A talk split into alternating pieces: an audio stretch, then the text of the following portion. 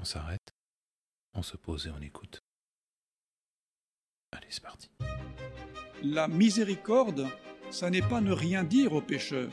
La miséricorde, c'est d'être juste, c'est de dire aux pécheurs ce qu'il faut faire, avec une façon qui convient. Veritas. Alors vous me direz, mais pourquoi? Pourquoi, si il y a une possibilité tous les hommes d'arriver avec certitude à l'existence de Dieu, pourquoi il n'y arrive-t-il pas tous? Ah, ah. Bonne question. Mais c'est que vous comprenez, l'existence de Dieu bouleverse tellement la vie d'un homme. Ce ne sont pas les bien portants qui ont besoin de médecins, nous dit notre Seigneur, mais les malades. Et c'est précisément la raison pour laquelle il a établi le sacrement de pénitence, la fameuse confession. C'est le remède, pourtant négligé par bon nombre de chrétiens, que l'Église nous présente au nom de Jésus-Christ. Crainte ou considérée inutile, elle est pourtant avec l'Eucharistie un sacrement essentiel de notre religion et le plus attaqué. Alors il est grand temps de rétablir quelques vérités. Bienvenue à la sixième de la vérité nous presse. Qu'est-ce que le sacrement de pénitence? Tout d'abord, il s'agit d'un sacrement, c'est-à-dire d'un signe sacré sensible, institué par notre Seigneur Jésus-Christ pour produire la grâce dans nos âmes. Ce signe sensible, c'est l'acte du jugement dans lequel comparaît le pénitent, qui confesse ses fautes et reçoit du prêtre une sentence. Ensuite, il s'agit du sacrement institué par notre Seigneur pour remettre les péchés commis après le baptême. Comme tout sacrement, il est donné par un ministre du Christ, c'est-à-dire un prêtre. Et voilà bien le fond du problème pour bon nombre de païens, d'infidèles, d'hérétiques et même de certains chrétiens. C'est pourtant bien sur les paroles du Christ que s'appuie l'Église pour nous proposer ce moyen si nécessaire et si salutaire pour nous rétablir dans la grâce de Dieu. En effet, le Christ a dit à trois reprises à ses apôtres que ce qu'ils liront sur la terre sera lié dans le ciel, et ce qu'ils délieront sur la terre sera délié dans le ciel. Ces paroles explicites et insistantes justifient le pouvoir qu'ont les prêtres de remettre les péchés, et croire l'inverse reviendrait à affirmer que le Christ est menti. Et pourtant tant de fausses interprétations ont été données sur ces paroles. Il est grand temps de rétablir les vérités que nous enseigne l'Église à ce sujet, et pour cela je m'appuierai sur ce passage du chapitre 17 de l'Évangile selon Saint Luc, qui relate ce qui advint aux dix lépreux venus trouver notre Seigneur pour leur guérison. Alors qu'ils se rendaient à Jérusalem en traversant un village, dix lépreux se présentèrent à lui à distance et implorèrent son secours. Comme la loi ancienne le prescrivait, c'est ce qu'on lit dans le Lévitique au chapitre 13, les versets 50 à 59, Jésus les envoya voir le prêtre qui avait pour mission de constater la maladie ou sa rémission. En chemin, les dix lépreux sont guéris, et un seul d'entre eux, un samaritain, retourna sur ses pas pour rendre grâce au Sauveur. Le Christ, affligé de l'ingratitude des neuf autres lépreux, confirma le samaritain dans sa foi et le renvoya. En lisant ce passage, on déplore à notre tour l'ingratitude des neuf lépreux. Mais n'est-ce pas là le comportement de certains chrétiens qui négligent le remède que le Christ leur offre pour guérir leur lèpre, c'est-à-dire le fardeau de leurs péchés? Certains même omettent de s'en approcher tandis que d'autres le fuient avec horreur et mépris. D'où vient cette folle idée? C'est peut-être qu'on leur parle trop peu, ou bien mal, des fruits inestimables et des biens précieux qu'ils peuvent en espérer. Bien sûr, l'Église commande qu'on se confesse au moins une fois l'an au temps pascal.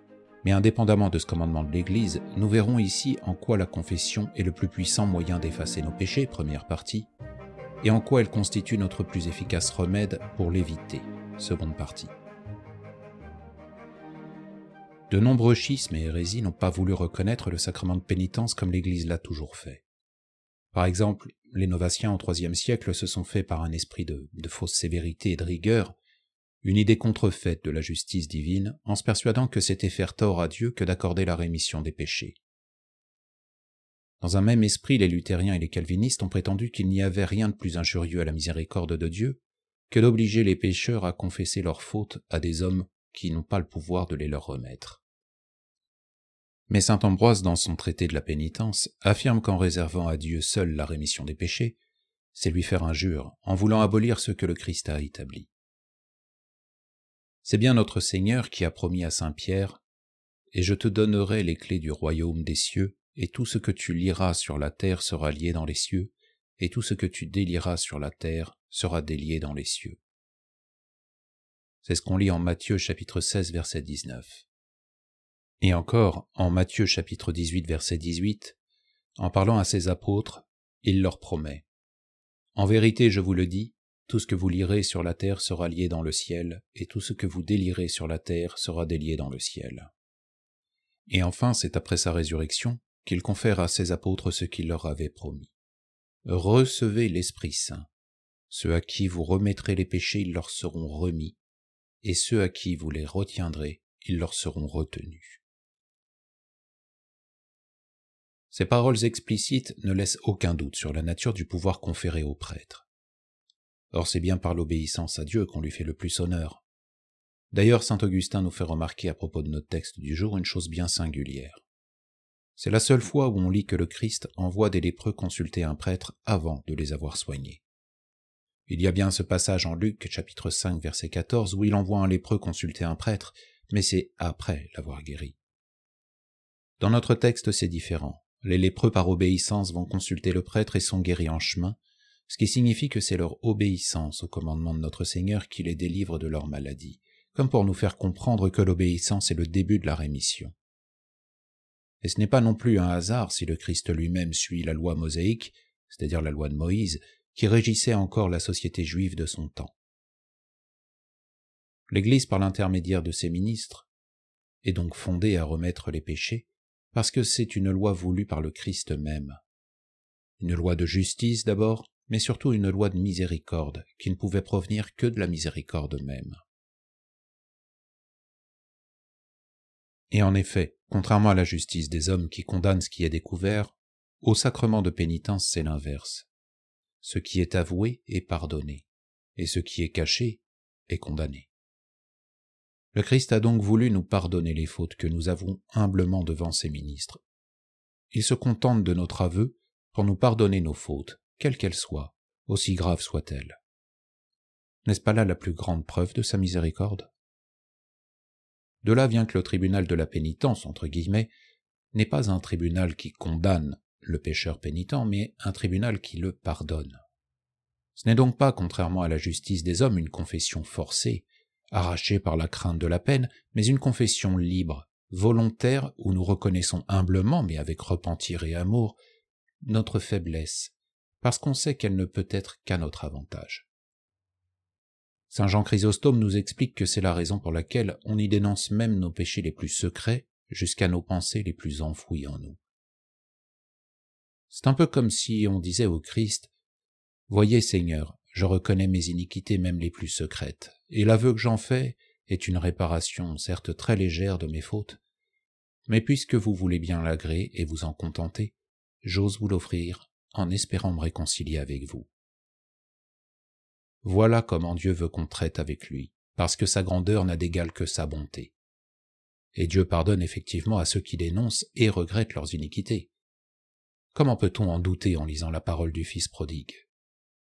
Mais dans cette parabole, il a bien fallu que le fils retourne auprès de son père et toute honte bue s'accuse de son iniquité pour être pardonné.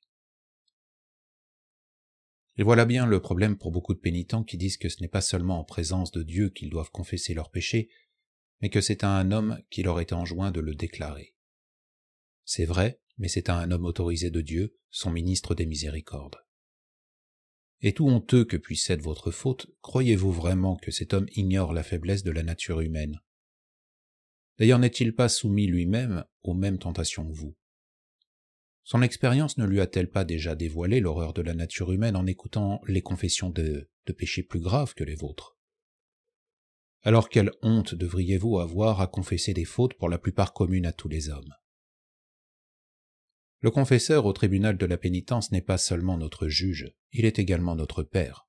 Et c'est d'ailleurs le nom que les pénitents lui donnent, parce qu'il s'y montre plein de bonté, de charité, mais aussi de patience.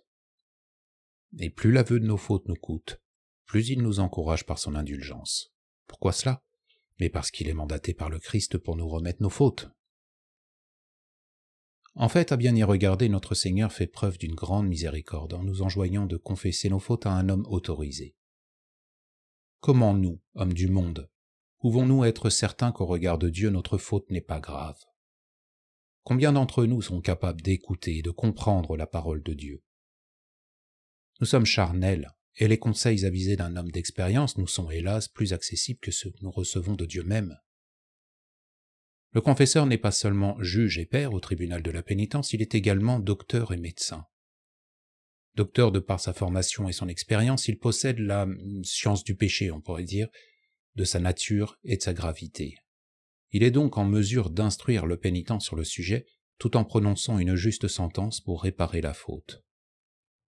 Il est également médecin des âmes parce qu'en recherchant la cause de nos maladies spirituelles, il applique les remèdes qui conviennent pour les guérir et éviter les rechutes par ses conseils. Ne serions-nous pas ennemis de nous-mêmes en refusant de tels secours, en pensant pouvoir nous arranger directement avec Dieu?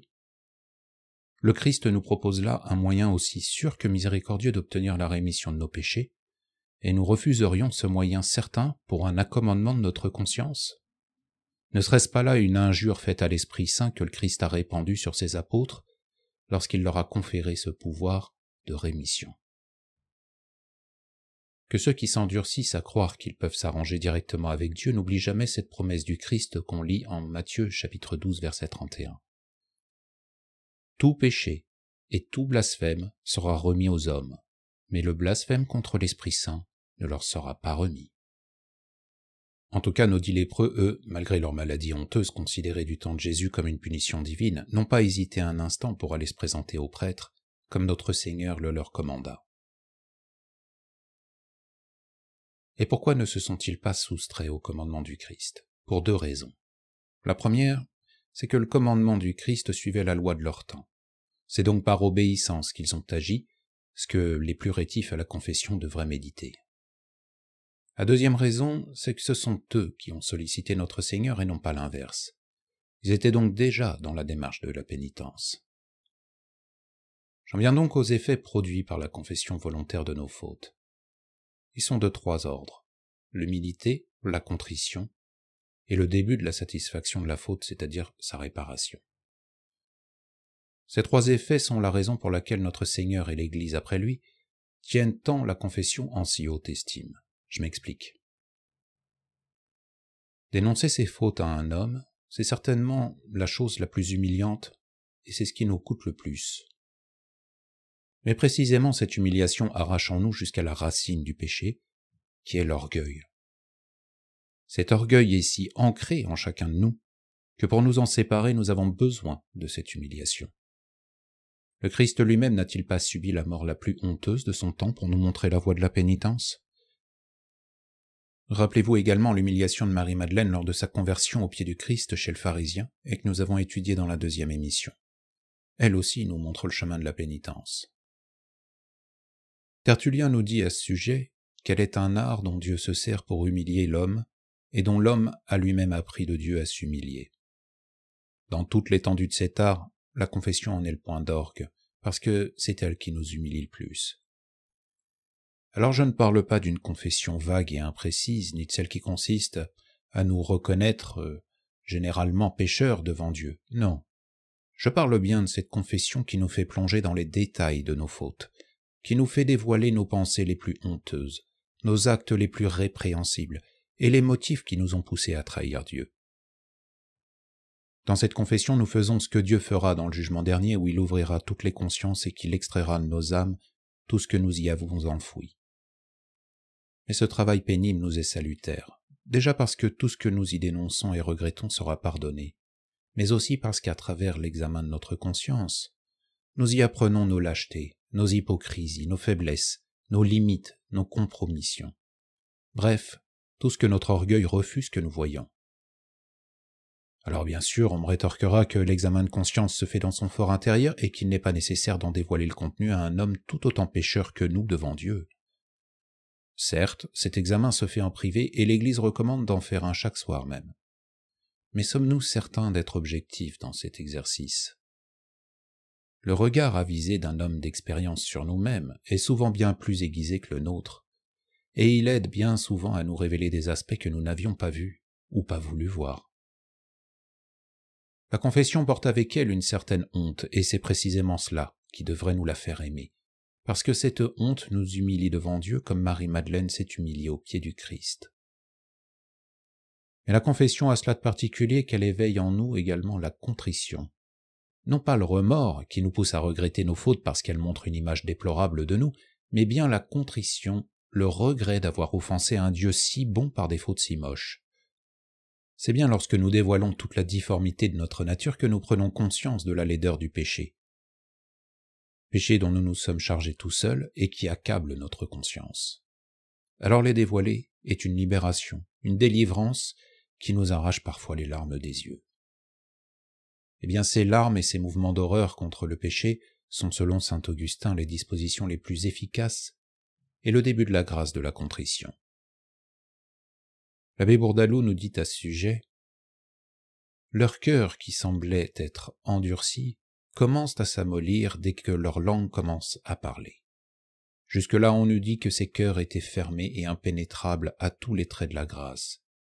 Mais à peine se sont-ils ouverts par une déclaration fidèle et entière, qu'après s'être présentés à la pénitence comme une terre sèche et aride, ils s'en retournent tout pénétrés de la rosée du ciel. Pourquoi? Parce qu'ils ont ressenti l'efficace et la vertu de la confession. Enfin, comment douter que la confession puisse commencer à expier la peine du péché?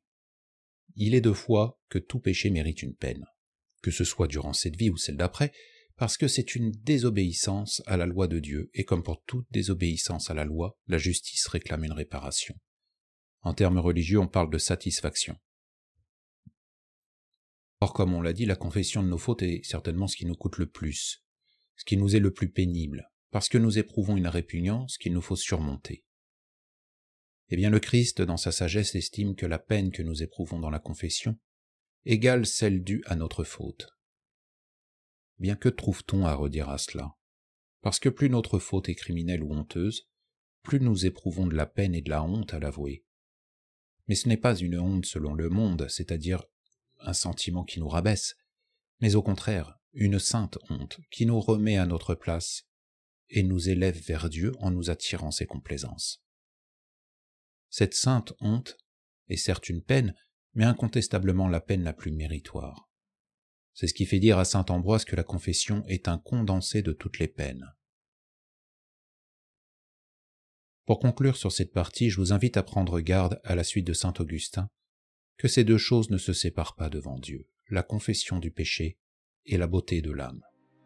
Et si nous avions autant de zèle à plaire à Dieu qu'à ses créatures, alors nous n'hésiterions pas un instant à aller chercher le remède pour nous guérir de cette lèpre qui nous défigure. Maintenant que nous avons vu comment la confession efface nos fautes passées, voyons comment elle nous préserve des rechutes. La théologie moderne préfère le terme de sacrement de réconciliation à celui de sacrement de pénitence, et bien que ce terme soit tout à fait exact, il omet cependant un aspect capital de la pénitence. Si cette dernière est une peine que l'on subit en juste réparation pour celle que l'on a infligée à Dieu, elle implique cependant notre repentir. Or le repentir nous pousse non seulement à regretter nos fautes, mais à veiller à ne pas les réitérer. Le sacrement de pénitence ne se contente pas de nous faire expier nos fautes. Comme pour tout sacrement, il produit la grâce sanctifiante en nous. Cela signifie que nous recevons les grâces qui nous sont nécessaires pour ne pas rechuter dans les fautes que nous avons avouées. Parce que sinon, que sert d'expier une faute si c'est pour y retomber après? Le malheur serait plus grand que le bienfait. Et c'est là toute l'excellence de ce sacrement qui nous donne les ressources les plus puissantes que la religion puisse nous fournir afin d'éviter nos rechutes. Ces moyens passent par trois canaux que l'abbé Bourdalou énonce et que je vais développer maintenant. Le premier est Jésus-Christ, l'auteur de ce sacrement, le second est le prêtre, qui en est le ministre, et le troisième est nous-mêmes, qui en sommes les sujets. Nous lisons dans l'Évangile selon Saint Jean au chapitre 19 verset 34 que du sang et de l'eau s'écoulèrent du côté de notre Seigneur sur la croix lorsqu'il fut transpercé au cœur par la lance du soldat romain. Alors ce fait nécessiterait une émission entière à lui tout seul, mais pour résumer, les pères de l'Église voient dans cette eau la source de toutes les grâces que les hommes peuvent puiser au sacré cœur de Jésus lorsqu'ils se mettent en disposition de les recevoir. C'est ce que le prophète Isaïe annonçait et que nous lisons en Isaïe chapitre 12 verset 3. Vous puiserez des eaux avec joie aux sources du salut. Alors, quelles eaux, quelle grâce devons-nous puiser à cette source? L'abbé Bourdalou nous répond. Les grâces de la confession sacramentelle sont spécialement des grâces de défense, des grâces de soutien, des grâces que Dieu nous donne pour combattre le péché, pour tenir ferme dans la tentation, pour ne plus succomber sous le poids de la fragilité humaine, en un mot, pour persévérer dans les résolutions que la pénitence nous a inspirées. Et il va encore un peu plus loin en affirmant Quiconque vient au tribunal et y apporte les dispositions convenables a-t-il droit à ces sortes de grâces? Oui, chrétien, et ce droit est fondé sur le pacte que le Fils de Dieu en a fait avec son Père. C'est ce que toute la théologie nous enseigne. Tellement qu'un pécheur, après avoir confessé son péché, peut sans présomption exiger de Dieu non seulement des grâces communes et générales pour ne plus le commettre, mais des grâces de réserve et de choix qui sont les grâces propres du sacrement et Dieu ne pourrait sans injustice les lui refuser. Je dis sans injustice envers son Fils qui les a mérités, et non envers l'homme qui les reçoit. Hors de la conversion, Dieu donne-t-il ces sortes de grâces? Et Jésus-Christ nous les a-t-il promises ailleurs que dans ce sacrement? Non, mes frères. Il veut que nous les allions puiser dans la source publique. Vous puiserez des eaux avec joie aux sources du salut. Et en cela, il ne nous fait nul tort car c'est à nous d'accepter ces grâces de la manière qu'il lui plaît de les dispenser, et à nous de les chercher et de les prendre où il les a mises. Or il a renfermé celles-ci qui nous fortifient contre les rechutes dans le sacrement de pénitence. C'est donc à ce sacrement et à la confession que nous devons avoir recours pour les obtenir. L'abbé Bourdalou tire alors deux conséquences de ce qu'il explique. La première, c'est la double culpabilité des chrétiens qui s'éloignent du sacrement de pénitence, ou qui s'obstinent à ne pas vouloir le recevoir. En refusant des grâces de salut aussi essentielles, ils se condamnent à se laisser emporter par leurs vices et leurs défauts à une vie déréglée, voire même criminelle. Comment imaginer dès lors que ce reproche ne leur sera pas opposé au jugement dernier? Et comment pourront-ils alors justifier leur refus de bénéficier des grâces qui leur étaient nécessaires et que Dieu voulait leur donner? La deuxième conséquence est la nécessité d'approcher fréquemment ce sacrement, parce que plus on se confesse, plus on est amené à voir objectivement notre état et à recevoir les grâces qui nous sont nécessaires pour nous réformer. Ou bien entendu, il n'y a aucune obligation de dénoncer nos fautes vénielles, c'est-à-dire celles qui ne sont pas graves. Cependant, l'Église recommande malgré tout de le faire, parce que c'est par ces fautes que les péchés graves arrivent, et nous le savons que trop bien. Alors à moins d'être un criminel de haut vol, d'une certaine façon, la confession fréquente nous y oblige de fait.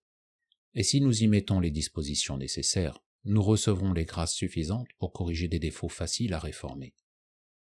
Alors notre pénitence et notre avancement dans la perfection n'en seront que plus facilités. Rendez-vous compte que les religieux se confessent toutes les semaines.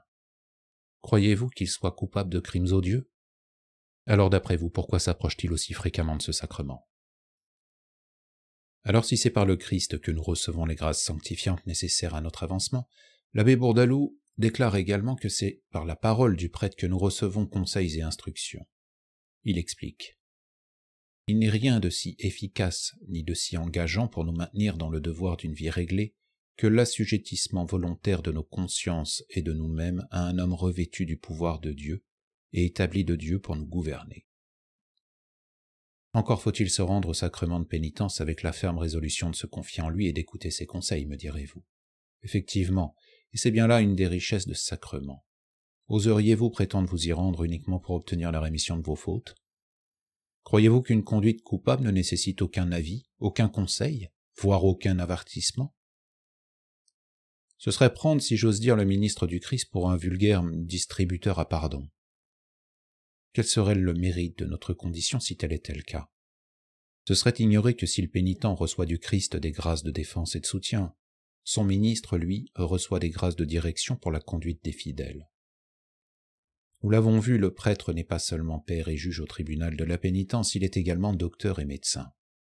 Il est donc habilité et apte à lever nos doutes, à nous montrer la manière de rompre nos attachements coupables, et à désarmer nos haines et nos colères, un pénitent est donc bien avisé lorsqu'il pose des questions à son confesseur, lorsqu'il exprime ses doutes, lorsqu'il réclame ses conseils.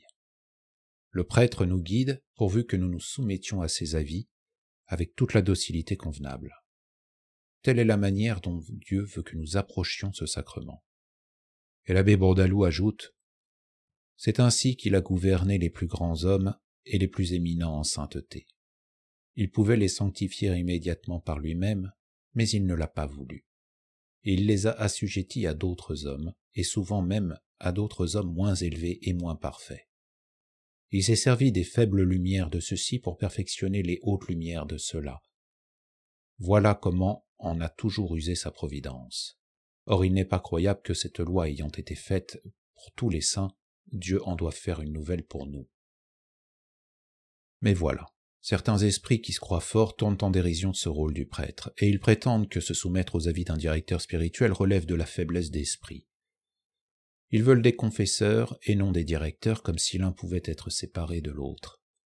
Ils veulent des confesseurs qui ne les connaissent pas, des confesseurs qui ne les gênent pas, parce qu'ils ne veulent recevoir aucun avis, aucun jugement de leur conduite, et ils ne veulent surtout pas rendre compte de leurs manquements.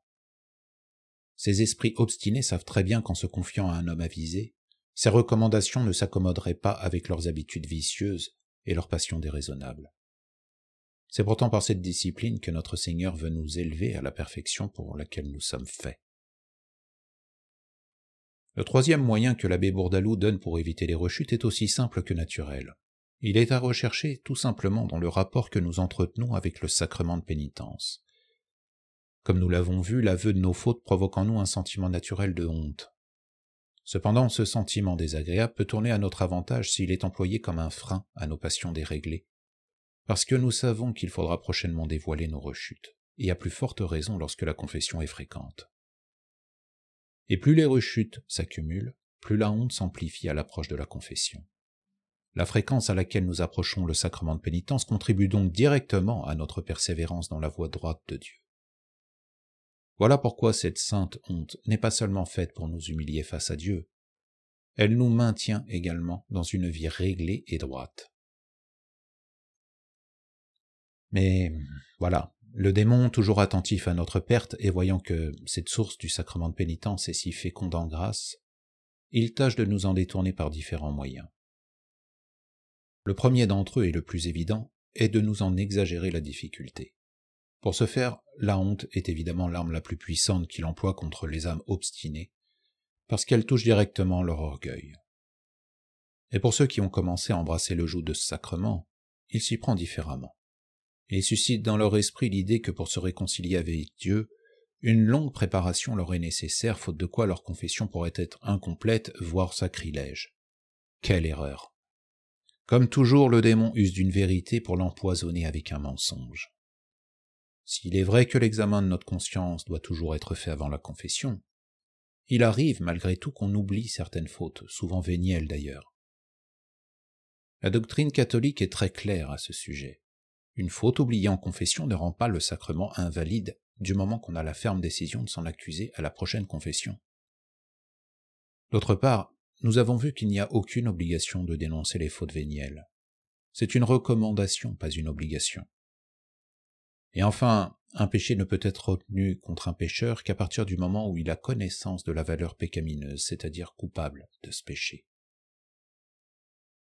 La deuxième ruse à laquelle le démon a recours pour nous détourner de ce sacrement est d'en empoisonner l'usage et de nous montrer l'abus que nous en ferions.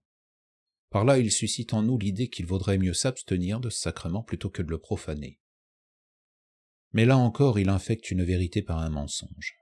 Si la profanation d'un sacrement est un des crimes les plus odieux, c'est vrai, dans le cas du sacrement de pénitence, elle ne pourrait être effective que dans trois cas. Si le pénitent n'avait pas même l'ombre d'un regret, ou s'il cachait volontairement un péché grave, ou s'il s'obstinait à refuser toute forme de réparation. En dehors de ces trois cas, le sacrement est valide, même s'il convient d'éviter les abus les plus communs. Par exemple, certains pénitents, sous prétexte d'obtenir des conseils avisés, confondent leur confesseur avec leur thérapeute. C'est commun avec ceux qui traversent des épreuves difficiles à un moment de leur vie, autant dire que cela concerne pratiquement tout le monde. Malgré tout, cet abus ne constitue aucunement une profanation, et de toute manière, en cas d'abus manifeste, un confesseur expérimenté réorientera toujours avec douceur le sens de la confession. Il n'y a donc aucune crainte à avoir de ce côté-là. Le confesseur est également un guide pour le pénitent, et particulièrement pour le pénitent qui débute. Un autre cas très fréquent également, mais bien plus subtil à déjouer, est celui des pénitents qui confessent régulièrement leurs fautes vénielles pour lesquelles il leur semble avoir une contrition bien imparfaite, voire quasi nulle. Il n'est pas rare de les entendre soupirer sous l'inspiration du démon contre l'abus qu'ils feraient de sacrement. Là encore, la doctrine catholique est très claire. Qu'un pénitent se présente avec une contrition très imparfaite, voire qu'il se présente simplement par crainte des peines éternelles, non seulement le sacrement resterait valide, mais il est précisément fait pour ces cas de figure. Ce n'est en aucun cas un abus, bien au contraire. Enfin, le troisième piège auquel il convient d'être vigilant, c'est de se croire sauvé par le sacrement de pénitence. Cela nous guette spécialement lorsqu'on se confesse régulièrement. Le sacrement de pénitence a cela de particulier qu'il nous libère du fardeau de nos péchés, et c'est ce soulagement que le démon emploie pour nous détourner de ce sacrement. Revigoré par les grâces que nous y avons reçues, le danger des rechutes nous paraît loin. Le démon va alors chercher à attiser cette confiance jusqu'à la présomption. La vigilance s'amollit et les occasions du péché n'alarment plus. Alors les chutes et les rechutes surviennent, au départ sur des fautes vénielles, ce qui, pense-t-on, n'est pas suffisant pour motiver une nouvelle confession. Erreur, parce que le but de notre ennemi est d'espacer toujours plus l'intervalle entre deux confessions jusqu'à nous en détourner complètement. L'arme la plus puissante contre ce piège est de s'astreindre à fréquenter régulièrement le confessionnal, quitte à dénoncer ce qui nous semble être un abus de notre part, parce que le confesseur saura bien dénouer le vrai du faux. Pour conclure, voilà donc nos dix lépreux confiants et obéissants partis se présenter aux prêtres sur le commandement de notre Seigneur, eux qui étaient infectés par une maladie jugée honteuse en leur temps. Et nous, chrétiens, nous hésiterions à nous y présenter à notre tour C'est pourtant le commandement de notre Seigneur par lequel il nous promet les grâces les plus nécessaires, les conseils les plus avisés et l'assurance de notre salut. Et c'est également la discipline qu'il veut nous voir embrasser pour éviter nos rechutes. Alors s'il y a bien un sacrement qui exprime le plus la bonté de Dieu pour ses enfants, c'est bien celui-ci.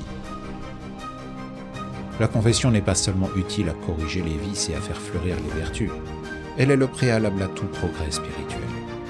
Mais pour être efficace, elle doit être fréquente. Je vous laisse méditer et réécouter cette émission car vous y trouverez toutes les clés qui vous mèneront au confessionnal. Et en attendant, que Dieu qui est Père, Fils et Saint-Esprit nous protège et nous éclaire.